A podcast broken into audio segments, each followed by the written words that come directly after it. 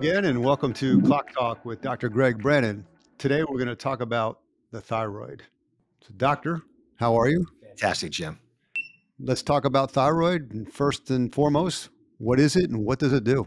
Yeah, first and foremost, the, the key of this whole talk clock, guys, I hope it inspires people these 15 minutes to go be their own researcher. But we want to summarize things today. But bottom line is this thyroid, we hear about my thyroid's off, I'm heavy. My thyroid's off, I'm brain fog. Why? Thyroid is the key for our, our metabolism called basal metabolism rate. And every single cell in the body needs T3 to turn on a mo- an organelle called mitochondria. And mitochondria's function is turn oxygen into energy. So it is crucially important for us. In fact, we have a, we have a diagram here of how it works. So the top of it, part, there's two parts of the brain. The yellow one up here, Bill. The, Bill. Sorry about that, uh, Jim. Uh, our hypothalamus is part of the brain down to what's called the anterior pituitary. You have two lobes there. The anterior pituitary is we're going to focus on that. That's the control center of the body that has six hormones. We're going to focus on thyroid today. So it's called the uh, thyroid releasing hormone from the hypothalamus releases the TSH, thyroid stimulating hormone. Picture a bow tie here. That's what that shit thyroid is. In the corners of each of those bow ties, by the way, is called the parathyroid gland, which controls um, calcium. I'm not talking about that today, but that bow tie so that TSH stimulates the thyroid to make four, five hormones actually T0, T1, T2, T3, T4. And what, what they do is you need iodine to make that. You need selenium for it to all form the different structures. But the numbers, the T0 to T4, is based on how many iodine molecules we have. So the next slide here will show the actual hormones themselves. And these symptoms show the labs we look for. So the TSH in the brain again makes the phones going to focus on T4 and T3. T4 is what's called a prohormone that turns into T3. So the thyroid releases the two major hormones in an 80%, four to one ratio, T4 to T3. Why is that? So the T3, the 20% that release is already working. The T4 over time will go peripheral and convert. So that's ha- so mm-hmm. that's keeping every cell working. And then when that when that works, we have to say that's great, the body's functioning great, but what happens when it doesn't work? And over mm-hmm. here are the ranges we're looking for. So TSH is the brain. The government mm-hmm. says anything under 4.7, I like it under 1. T4, I want over 1.1. T3, I want over 3.4. Here's what's very important T4 becomes T3 and reverse T3. They're called isomers or enantiomers. They're mirror image of each other. By just rotating where the iodine is, it makes it active, turns it off. Okay. Then TPO, uh, that's a enzyme called uh, thyroid peroxidase that actually helps convert the formation of this hormone. And then you have TGA, which is a molecule thyroid globulin antibody uh, uh, antigen that actually carries it around. When those are attacked, when those are attacked, that's called an antibody. I didn't put antibody in front of them. That's what I'm looking for. When they're attacked, that's called Hashimoto's hypothyroidism. I'll go over the, the theory in a moment. Mitochondria is another um, organelle which in the cell, when that gets attacked, that antibody goes up to it in a hyperthyroid called Graves' disease.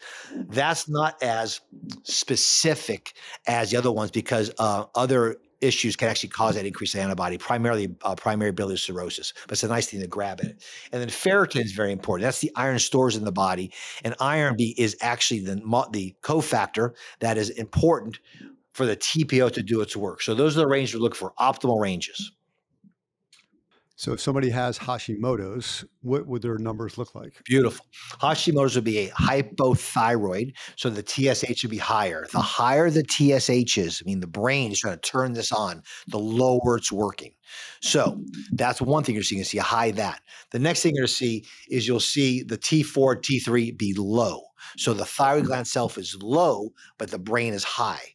But why? This is very interesting. Why is that happening? A lot of endocrinologists do not believe in this called, called leaky gut, but it really the data seems to be supported. You have your gut, picture brick and mortar, and you have your bricks with your mortar in between them in your gut. When that mortar gets weak, it actually will start sliding open. There's two molecules they're called zonulin and occludin. You can actually measure those in blood. So when they're high, that means they're out of the mortar. That's giving spaces for bad molecules, uh, certain dairy molecules, but primarily the gluten molecule. The gluten molecule can then We go its way through there.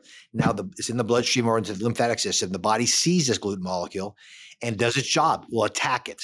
But here's the key, Joe Jim, is the moieties within the um, gluten, uh, within the antibody within the gluten uh, gluten molecule cross react with those two. So you're going to see a high TPO and or a high TGA. That's why it's called autoimmune Hashimoto hypothyroidism. And then tell us about Graves. Graves' disease is where you're going to have not mitochondria will be high, and the TSH will be extremely low, the brain, because the thyroid is pumping it out. Here's what happens: the antibody that attacks the mitochondria also cross reacts and turns on the production of T3. That's it. I uh, we have Dr. Brownstein on one of our podcasts a couple years ago. He's a world famous thyroid doctor, and he considers a spectrum because I have antibodies for both. I have antibodies for both low and high. How does that work? It's which one dominates it. And the reason why is Jim is and uh, Hopkins the, the debate that says no to this. He wrote a paper six years ago saying don't give Hashimoto patients iodine. And his 34 years experience and my experience is just the opposite. The thyroid needs iodine to be healthy. I think we have a picture of that next. Yeah, beautiful. The conversion of this. The green are all the iodines. So how much iodine do we need for this to be made? Good question. Iodine. What is iodine first? It's called a halogen. So for those people that remember their, their chemistry class, the periodic table over to the right is a thing called halogens. And why they're all in the same row is because another molecule, look at them, sees the outside of them. They don't know the size of it per se, but the outside orbits are the same. First one's fluoride, the smallest. Then you have chlorine, bromine, iodine, and astatine. What's very interesting, all those are hazardous or poisonous to our body except for iodine. So the iodine has to compete in our body to get to the receptor. So we know that iodine needs about three milligrams a day to saturate that. In America, 50, 60 years ago, we ate roughly between uh, 25 and 30 milligrams of iodine a day. Today, the FDA recommends 120 micrograms, so roughly 200 times less. We have much more thyroid disease, but here's a real kicker we have breast cancer was like 1 in 25, 1 in 26, 50, 60 years ago. And that's 1 in 6. Japan still eats the higher dose of iodine. Their breast cancer still rate is that 1 in 25, and their disease of the thyroid is much less than ours. I think if they did it out of cost, I think bromine's cheaper put in our food. So we have this competition. So the bottom line is when iodine's at an optimal level, it will saturate that, beautiful. Then this is how the, the breast protection theory is. There's a to keep gland structure, the actual structure healthy, has to pump in one iodine molecule and two sodium out, out. So it needs iodine to do that. And the big one that's been phenomenal, this is all known, is that when it's higher, it forms a lipoprotein called delta iodolactone, which is a scavenger for cancer cells. So there really is no downside being higher in iodine. And I hate the word higher. To me, it's optimal.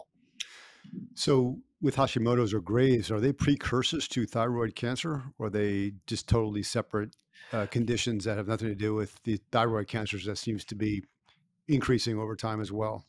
I think it's a combination. I won't say those, but I think the environment themselves is causing the glands. Because, because what is cancer?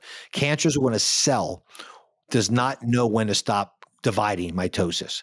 So I think there might be a component to that, Jim. I, I do believe there's a book um, out of um, Boston University. It says cancer is a metabolic disease, and the guy's he's not Thomas Seyfried, and he has a great book on this. Cancer cells, regardless of the G, where they're from, only grow on fermentation, on sugar for energy. They can't use fat for energy, called beta oxidation. So it appears that his theory, and it seems pretty good that it being a metabolic disease, means the cell gets weaker the more sugars around it. So then maybe the oncogene or viruses can attack it to turn it on.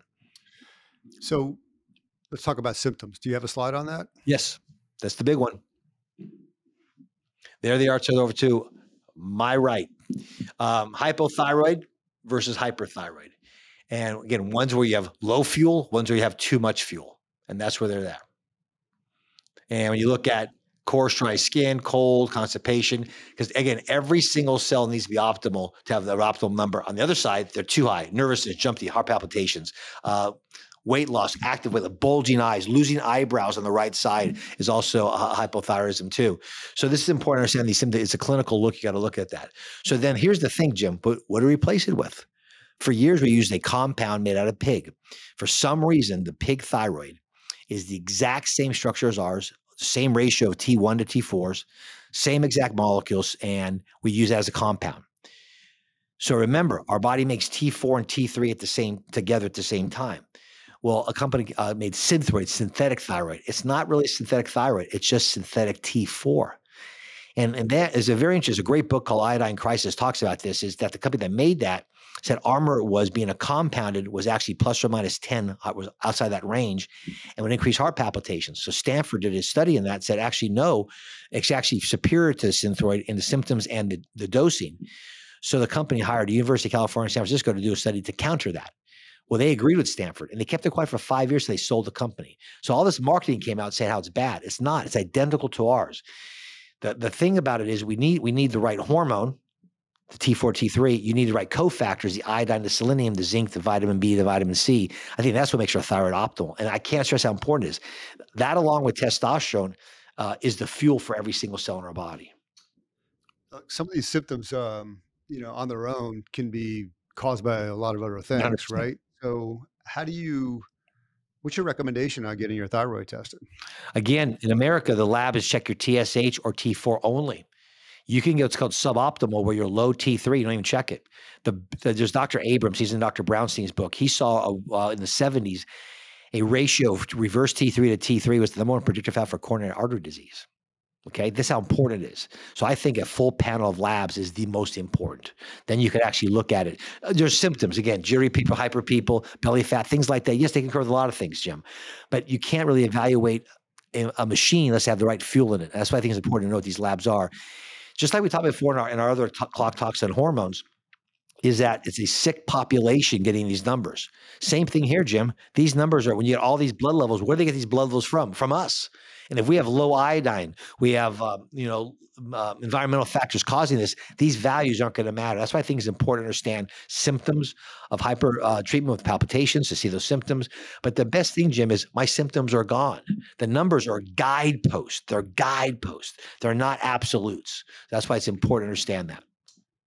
I mean, one of these uh, signs is the slowing of ankle jerk. Um, very unusual, obviously. What does that mean? Well, T3 is crucial for brain axon development. So if you have the patellar nerve not being weak, you're going to see that you can be a very slow reflex. A slow reflex is a sign of hypothyroidism. Eyebrows being lost outside the hair called Hertoghe eyebrows. Um, let's expand a little bit more on Armour and on Synthroid. Okay. Um, you know, I'm sure you talked a little bit about it from a scientific standpoint, but Armour, why is it different? Okay. Again, back to the whole idea with optimal bio that we love. We like to replace the endogenous molecule with as cl- not close, but the exact one it can, right? The exact sh- sh- shape equals function equals uh, elimination. All goes together. So we got the compounding from from pig years before we had Synthroid invented. So that was the best one. Goes back to my head again. What is Synthroid? It's just T4. It's not T0, T1, T2, T3, T4. So I want to limit, I want to do that. The problem, I can't, I'm not here to beat it up. I believe it was marketing, Jim, that said this one pill's easier. And they made it like a one shop, one size fits all, and it isn't. And you look at actually what's inside these kind of things. So you have, you have your, your Synthroid. That's the Levoxyl over there. Some have dye, some have gluten, uh, some has lactose. What if you're lactose intolerant? What if you're not? These are important to understand. So when you when you look at it, I want to. This is where cofactors are crucial. If you just have the molecule itself without the cofactors, you're not getting the full potential of what that can do. Thyroid seems to be a very important gland in your body. How can you live without it? You don't. You're dead. Well, you're not, because I know a lot of people that have gotten their thyroid. No, no, no, no, no. You're dead. They replaced it with other hormones, right? They replaced it. So the, the actual molecules they make themselves right? And when you remove this for thyroid cancer, we don't say we wish you well and see you later. You're going to die. Okay, your brain will stop, your heart will stop, all that stuff stops. But what you do is they replace it. The problem, Jim, is you take this gland out. Remember, I talked about the parathyroid. You got to worry about your calcium as well because they're in the thyroid as well. When they do that surgery, they try to they're really small, try to save them. But if you do, if you take a an organ out that makes five hormones and you replace it with one, that's not optimal. That's the problem. You want to replace it what you what you made, and then for the cofactors, they work at the peripheral level because a lot of these cofactors, and I know they're here to make the thyroid. They're going to you know when the thyroid's gone, but they're also used peripheral where the T4 converts to T uh, T4 converts to T3 reverse T3. As always, you're efficient. You still have 20 seconds left. Any other advice for the audience? The advice is don't don't let your symptoms be make sure they'll fall through. Do your research. I recommend brownstein's two books thyroid disorder and iodine and a good book called iodine crisis. That's what i recommend. Educate. Right on time. Perfect. Thank you. Thank you